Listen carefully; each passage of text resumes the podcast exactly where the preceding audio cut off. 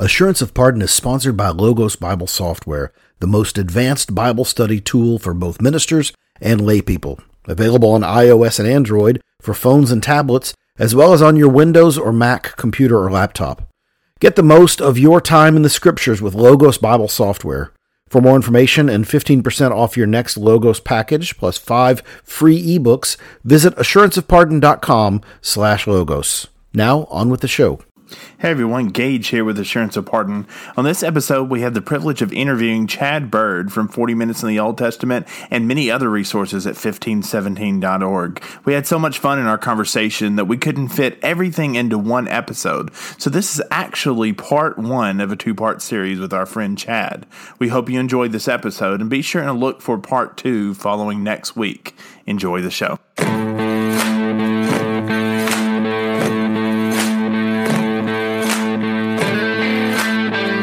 Welcome to Assurance of Pardon, a podcast about the gospel, the Bible, the church, what it all means, and why it all matters. I'm Scott Davis, pastor of Hope Presbyterian Church in Hot Springs, Arkansas. And I'm Gage Jordan, an intern at Christ Church Conway in Conway, Arkansas. Gage, we are excited to have with us today uh, Mr. Chad Bird. Chad is an author and speaker. He holds master's degrees from Concordia Theological Seminary and Hebrew Union College, and he draws upon his expertise as a former Old Testament Hebrew professor uh, to co-host the podcast 40 Minutes in the Old Testament. Chad has authored several books, including his latest Upside Down Spirituality, The Nine Essential Failures of a Faithful Life. He also writes for 1517.org, where he is a scholar in residence. He and his wife, Stacy, uh, make their home in Texas. Thanks for joining us today, Chad. Yeah, thanks for having me. It's great to be on uh, on your podcast. Looking forward to, to the discussion. I have tried to get my wife to refer to me at our home as a scholar in residence, and uh, she knows better. Yeah, yeah. I always always laugh when I see that that particular title. Yeah, I, I, I really asked them to call me a scholar in Texas, but they just wouldn't go for it just it's got to be scholar in residence. Instead. Those 15, 17 people are are Californians, and they they don't under uh, they they're never going to get. Yeah, yeah. I've I've tried multiple times to get to Scott Keith to consider moving here. Oh, he would absolutely fit in Texas. Yeah, he would. Yeah, but he just looks at me like I'm crazy every time I every time I suggest it.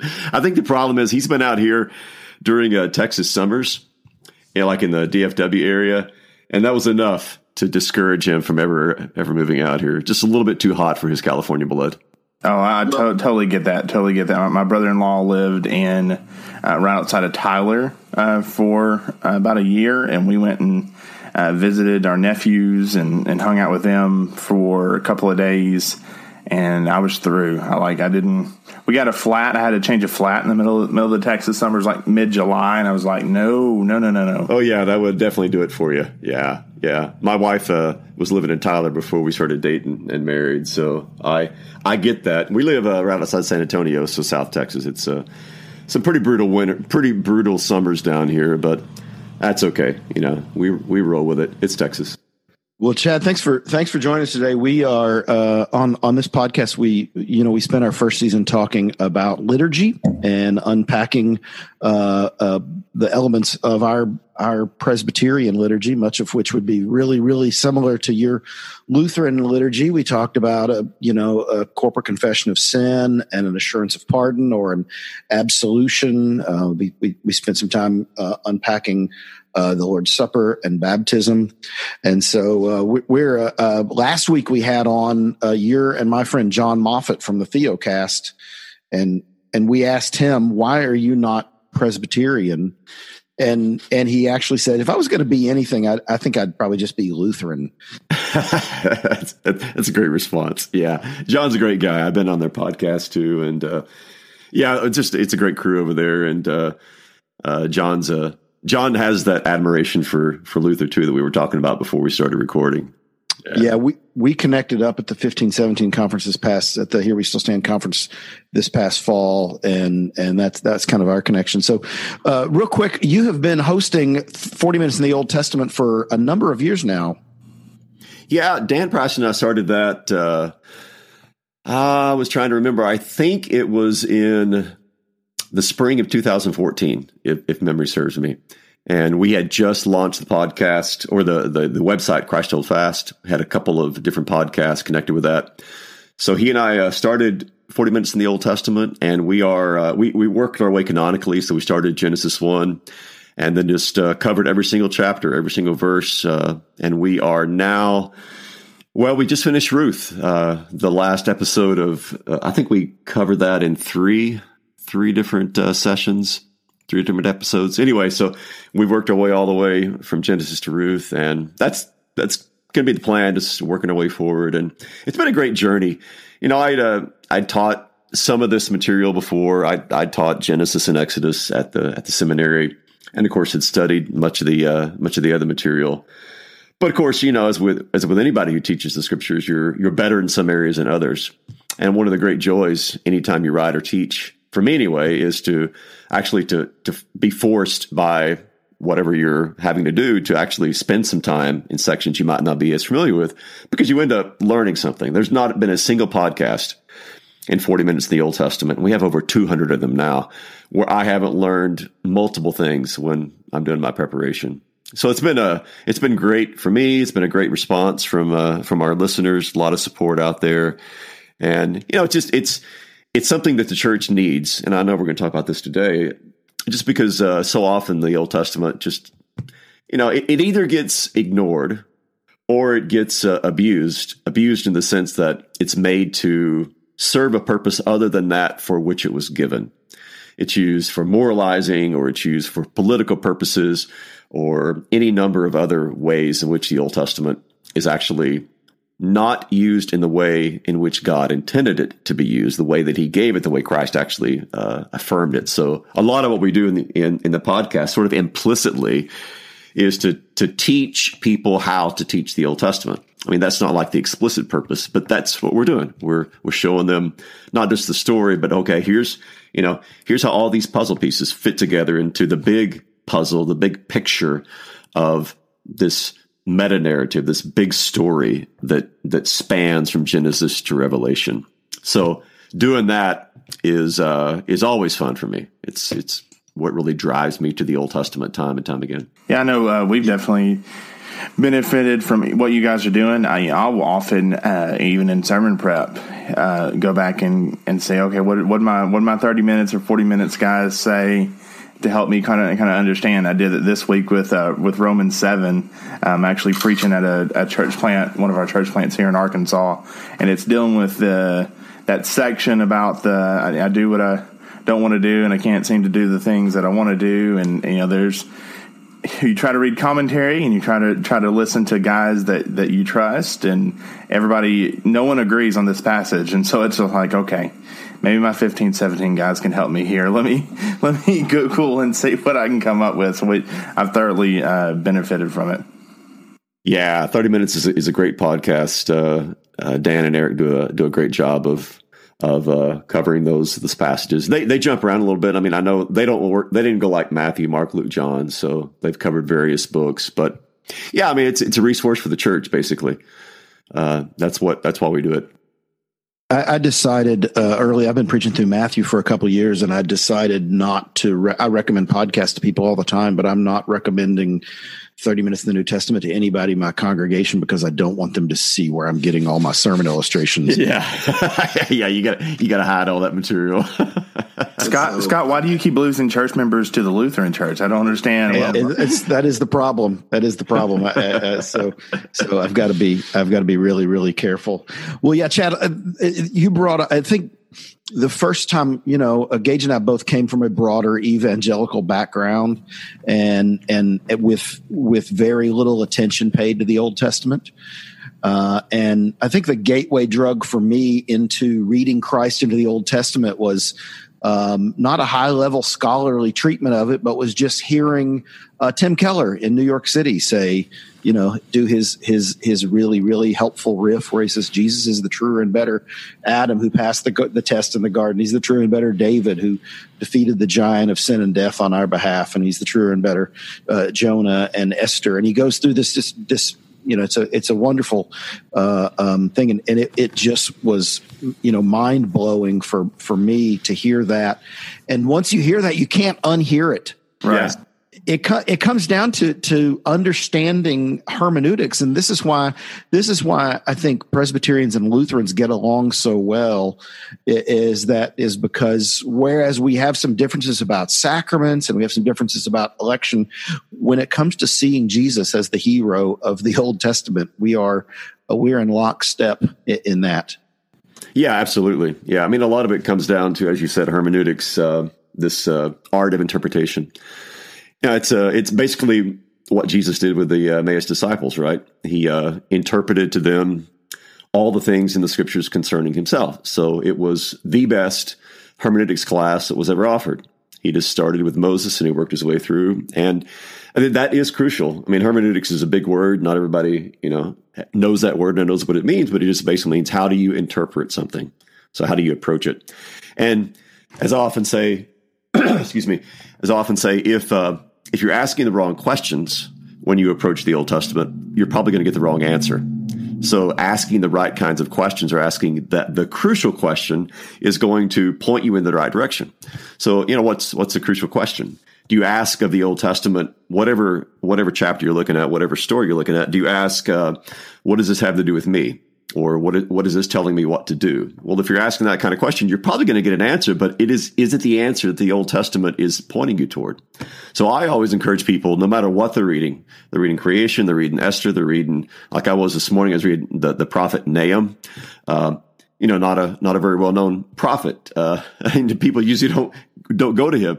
Uh, but it doesn't matter what you're reading. Ask this question: How in these words is Christ speaking of himself to the church. So this is the voice of Christ. And he's wanting his church to hear this voice. And he's talking about himself. So what exactly do does he want us to read out of this? How is he communicating about himself to us? And when you're asking that kind of question, I'm not saying you'll always get the right answer, but you're at least going down the right path to get the right answer because you're you're looking at Christ, you're getting focused on Him, and you're saying, okay, how is how is Nahum teaching me about Him, or how is David in the Psalms, or what does this Esther thing have to do with Jesus, or anything else?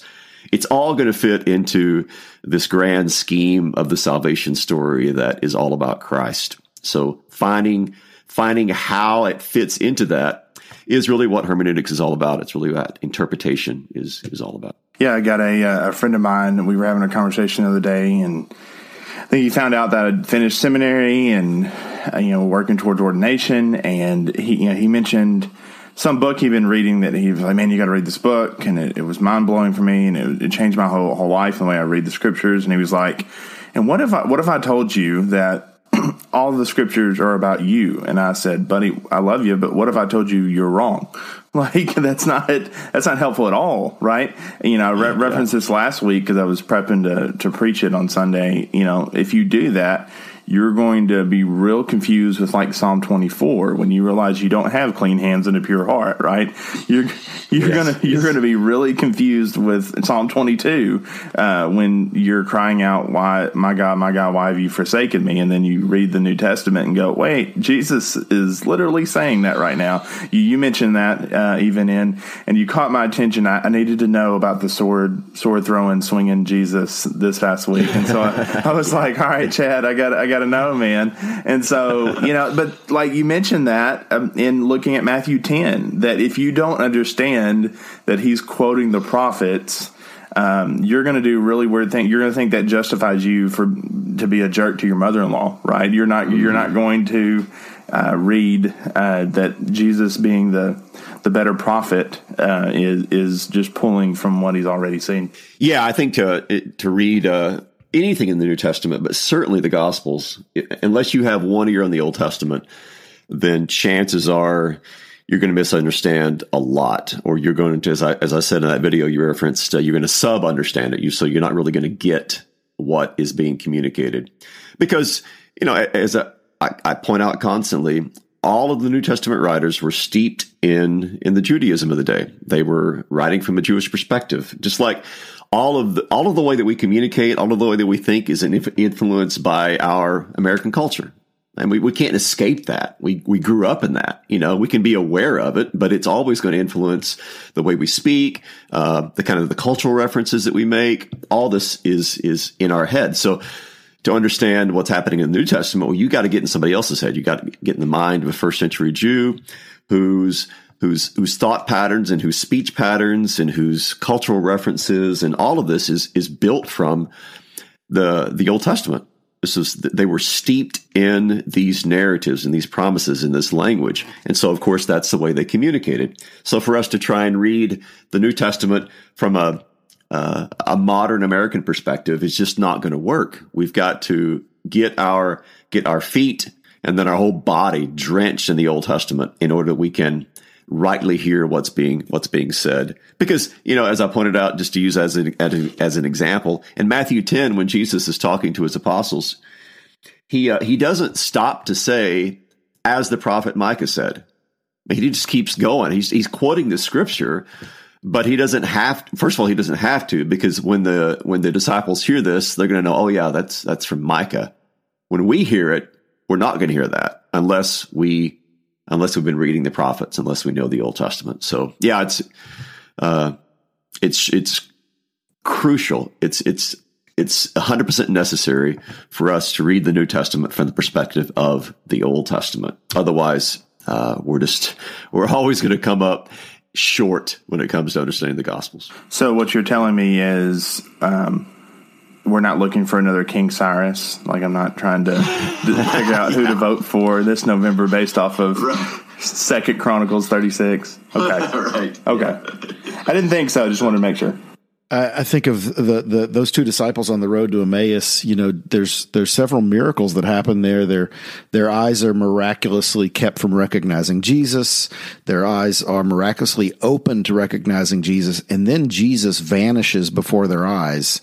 And yet, when he does, they say they don't say did our hearts not burn within us when he did those amazing miracles? When when when he suddenly opened our eyes or wasn't that crazy how he just disappeared? But rather they say did our hearts not burn within us when he opened to us the scriptures? Uh, yeah yeah yeah exactly. and, yeah it's it, go ahead that, I think, that, and that's just the effect. I think when when you can help people catch a vision for reading the Old Testament in a Christocentric way, uh, it, if you're doing it right, if you're doing it well, um, hopefully their hearts will burn within them as they see as the as the Old Testament just suddenly takes on this amazing meaning. That's the thing we're praying yeah, for, right? Every every Sunday yeah. when you get in the pulpit, like, hey, Spirit, do the thing I can't do, please. Right, right. Yeah, I mean that's what we're that's what we're shooting for, and and I can't tell you how many times uh, over the the years of my teaching and presenting where where that's happened, and, it, it, still remains a joy to me to see that happen because it happened to me. I was in, I was actually in seminary when I had several classes with a professor who had a Christocentric approach to the Old Testament and the lights started going off and my heart started burning within me. And I, I realized that that was when I fell in love with the Old Testament. I had Hebrew in college, but I just really couldn't get into it. And the Old Testament, I just, I mean, yeah, it was interesting, but I really wasn't into it until I realized, oh, this is, you know, just like Jesus said, these scriptures are all about me. Mm-hmm. And once I realized that and started putting everything together and understanding how he is the the entire fabric of the Old Testament, then I couldn't get enough, and I still can't get enough. I, I, I keep returning to it, keep asking, you know, how is this about Jesus? How is this pointing me to Christ? And you always come up with an answer because he, in one way or another, through his Spirit, is going to lead us to see how he is the the content of the Torah, the prophets, and the writings. I heard a story. R.C. Sproul, uh, the late R.C. Sproul, told a story about speaking on a college campus, and afterwards he's he's standing around with some of the students after his talk. He was at a Christian college, and somebody asks him a question. They're just standing in the lobby. Somebody asks him a, a, a biblical question, and he says, "Somebody, does anybody have? A, I don't have my Bible with me. Does anybody have a Bible?" And so they hand him a, a just a little New Testament and he they tossed it to him and he he said and i tossed it back and said does anybody have a bible i, I need a bible yeah and right. they, they they said what, what what about that and he goes that's not the Bible. That's just half of the Bible. That's yeah, yeah. I like to call the New Testament the uh, uh, the official inspired commentary on the Bible. Absolutely. You know, it's a yeah because for Jesus, for the uh, the early church, when you ask them what the Bible was, well, of course they just talk about the Tanakh, right? They talk about what we call the Old Testament uh, because I mean, in, in many ways, you could even reduce it down. You could say the Bible is the Torah, is the Pentateuch, is Genesis to Deuteronomy, and then everything after that is inspired commentary.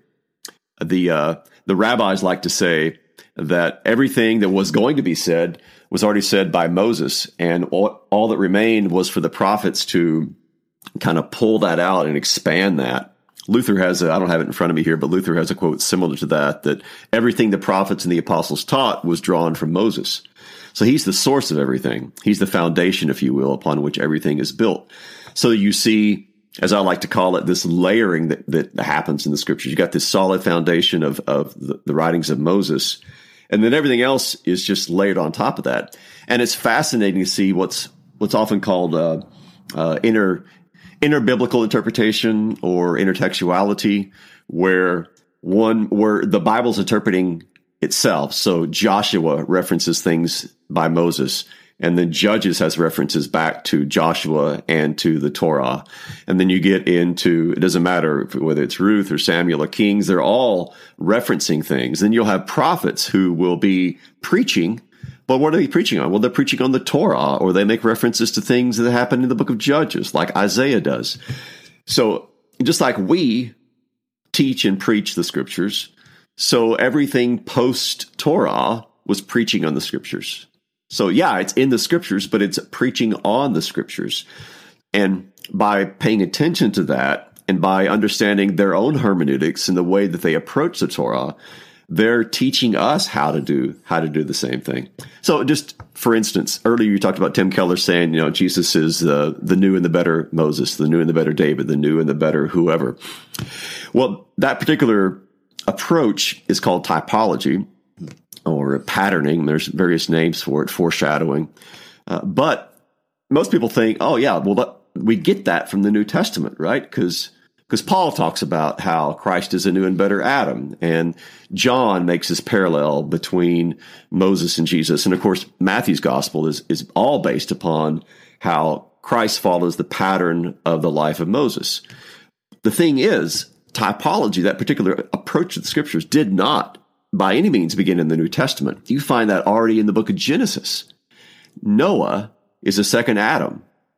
When you look at the, the exact way that their lives are paralleled and even some of the language that is used, Adam first, Noah is the second Adam. And then, of course, Joshua is the second Moses. And then you, you go on down the line. And so all kinds of typologies that are built into the Old Testament itself. I mean, this is the way we think, right? We're always, how do we think? We compare one thing to another thing.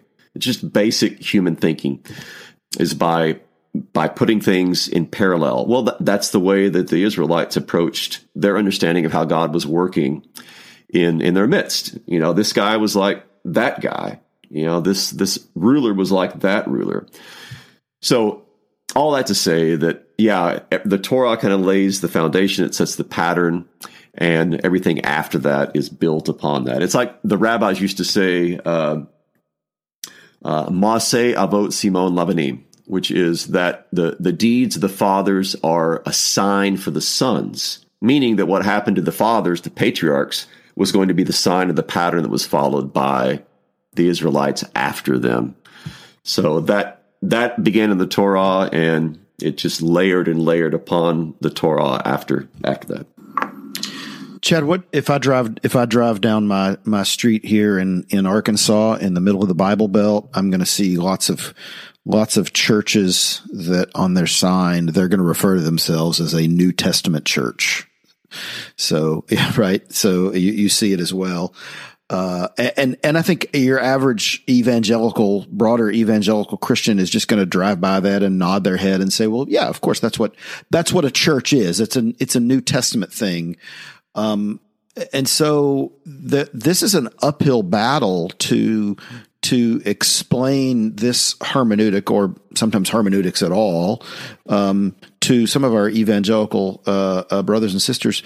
How, what have you found is the best entry point in beginning if you're having a, a beer or a cup of coffee with somebody um, who's coming from just a a, a broader generic uh, listens to K Love on the radio, contemporary Christian, uh, broader evangelical context to begin to help them see um, that their their hermeneutic is is vapid. Uh, uh, let me let me say it another way. I have found in ministry that the difficult thing is that the thing that you most need to say to somebody, which is that's crazy and everything you know is wrong and you need to rethink everything and you know that's the dumbest thing I ever heard. Uh, we we often when we're talking to folks we don't say that we tiptoe around and we we we actually don't kind of grab them by the shirt collar and shake them and say you need to forget everything you know and how, how do you which sometimes anyway so how do you how can you gently and pastorally uh, bring people along to to have a, a a better hermeneutic and be open to this? Is that question makes yeah, sense? Sure yeah. I think uh, well, uh, you know, typically the way that you want to convince someone is you begin where they're at, right? So maybe you take something that they know or believe to be true, and you you build on that, and you lead them gently toward uh, a, a, deeper and a broader understanding. So we'll just take this example. So you got somebody who you know I'm, we're New Testament Christians, we're a New Testament church. All right, well let's let's look at the New Testament. Let's see let's see what it says. And you you come across passages like we've already referred to Luke twenty four where Jesus says to the Emmaus disciples, you know, that uh, all of these things in Moses and the rest of the prophets are about me. Or you jump to the end of Luke, where Jesus says that all the things which are written about me in the law of Moses and the prophets and the Psalms must be fulfilled. Or you go to John 1, and, you know, you see where Philip says to Nathanael, We have found him of whom Moses in the law and also the prophets wrote we, we found the guy that Moses and the law prophets wrote about. His name is Jesus of Nazareth. Or you, or you go to John 5, where Jesus says, You search the scriptures because you think that in them you have eternal life, and it's these that bear witness of me. All right? So you got all this, and there's a lot more that I could go through, but you got all these New Testament verses where Jesus or somebody else is saying, Hey, everything in the Old Testament is pointing to Christ. All these things are written about him. All right. Well, how does that work? Well, what I would do next is I would say, you know what? Let's look at another New Testament book. Let's look at the book of Hebrews. Mm-hmm. Yep. And let's see how the book of Hebrews, which by the way is the cheapest commentary on the Old Testament you can ever purchase. Just yeah, it's right there. Yes, free of charge. Right. Just just go to Hebrews and and say, okay, well, how does how did the author of Hebrews do this? And you're going to take him through that. You say, well, you know, he points to Christ as the the new and the better priest according to the order of Melchizedek, or he's like Moses but he's he's better, uh, or he's he had all these Old Testament sacrifices. You had the Old Testament tabernacle slash temple, but Christ is something new and better. So you can use Hebrews as a model for how you how you read the Old Testament, where it doesn't matter if you're talking about people or actions or buildings or actions like the sacrificing. All of this was intended to be a portrayal beforehand of the work of the Messiah. And then once you kind of lay that that approach before them, then you can say, all right, you know, we, we have kind of all this in our head. Now let's go back and let's start reading the Old Testament, not as if it stands alone, but as if it is the beginning of this this river that flows uninterrupted into the New Testament. Mm-hmm. And once you, I think once you start do, once you kind of have this this hermeneutic, this this vision for what the Old Testament is about, then your eyes actually begin to see that. But you gotta you gotta have that when you're when you're reading the Old Testament itself. It's not like it's going to immediately jump out at most people. But if you are approaching it from okay, we know who Jesus is, we know what he's done, and we know what like the way that Hebrews does this. Well, with that understanding, let's reread the Old Testament, and all of a sudden, wow, things start popping out at you that you didn't that you didn't see before. That's uh, that's the way I'd probably approach it. Yeah, that's that's super helpful. That's super helpful. I, I, I quote that a lot. That that let's let the New Testament interpret the Old Testament. Um, and what you the pushback we'll so often get is authorial intent? Uh, it, is there Oh, any? yeah, yeah. uh, um, there's no way the original author would have would have thought that he was talking about Jesus. Uh, to which I'll just reply, "Well, I don't know about you, but I think the original author is the Holy Spirit." yeah, yeah, yeah. Well, that, yeah. I mean, I, that is a good response. You've you, you got always have it's dual authorship. Everything's everything is dual authored, right? Because yeah, I mean, of, of course, you know they didn't they didn't have all the answers, just like we don't have all the answers, right? Yeah, but you can't, you know, you can't take that approach though and read Matthew, where Matthew goes, "Hey, this is to fulfill this." Like Matthew, and Matthew's real blunt. Like this happened for this reason. You know. Uh, yep. Right. Yeah, exactly. So, I mean, yeah, if you if you just take the the New Testament writers, they all believed that you know, David for instance when he wrote Psalm 16 was not talking about himself, he was talking about the Messiah.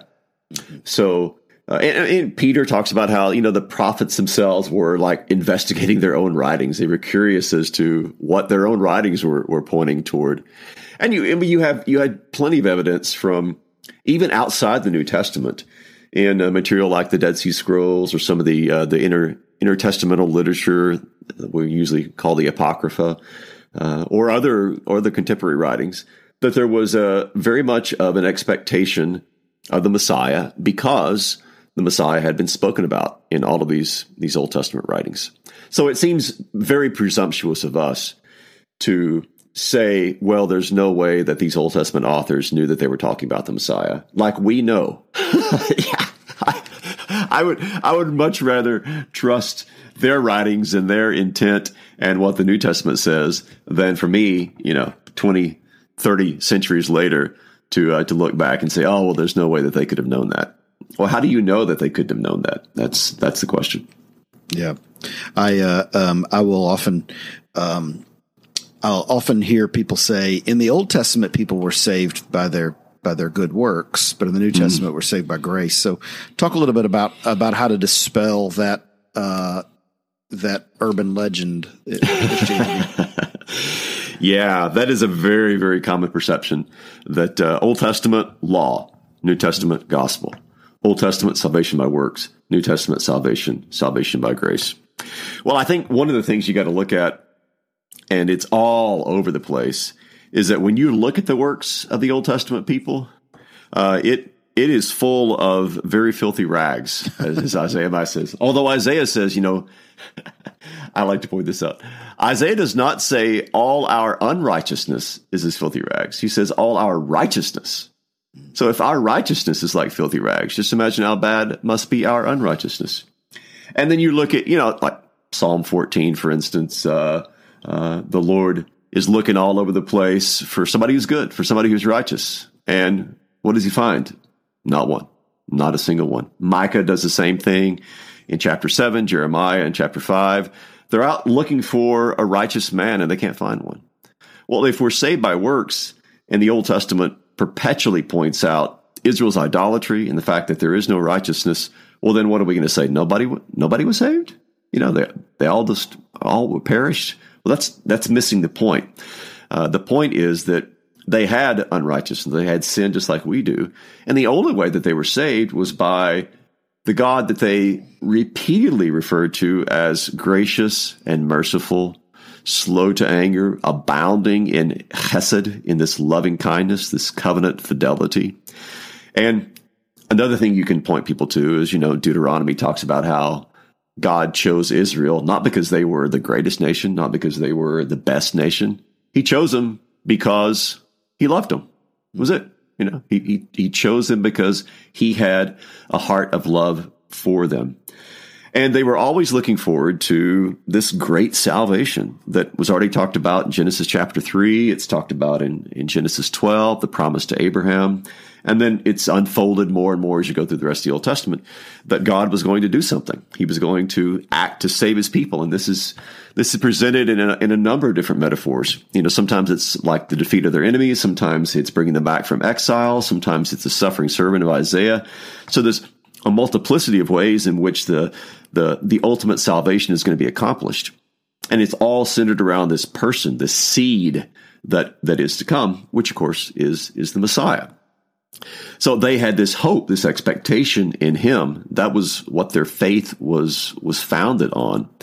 And as it says in Genesis, this was reckoned to them as righteousness, just like it was, just like it was to Abraham. So long, long, a short answer to your, your question. In the Old Testament, just like in the New Testament, people had no righteousness by which they could be saved, no good works that could somehow qualify them to uh, be in God's good graces. Instead, they, just like we do, they look to the good and gracious God who has promised and worked salvation for them. So they're saved by faith, just like just like we are. Yeah, it's uh, Paul's uh, argument in Romans 4, right? Like he, he's building his argument up to this point and he's anticipating or he's kind of arguing against um, this uh, supposed antithesis, right? And, he, and he's saying, okay, well, what about Abraham? All right, well, let's deal with Abraham for a second and let's kind of walk through this, right? Right. Yeah. How was he saved? Yeah. Yes. And I think it, think it helps too, you know, um, a lot of folks don't know that there's actually a different Hebrew order than there is an English order in the way that we actually structure even the Old Testament, right? We're we're used to thinking about it and it ends in Malachi and it's looking for the one that's going to come with healing in his wings, which is which is fine. But the you know, going back to the original uh, intent and thinking through thinking things like a Jew, right?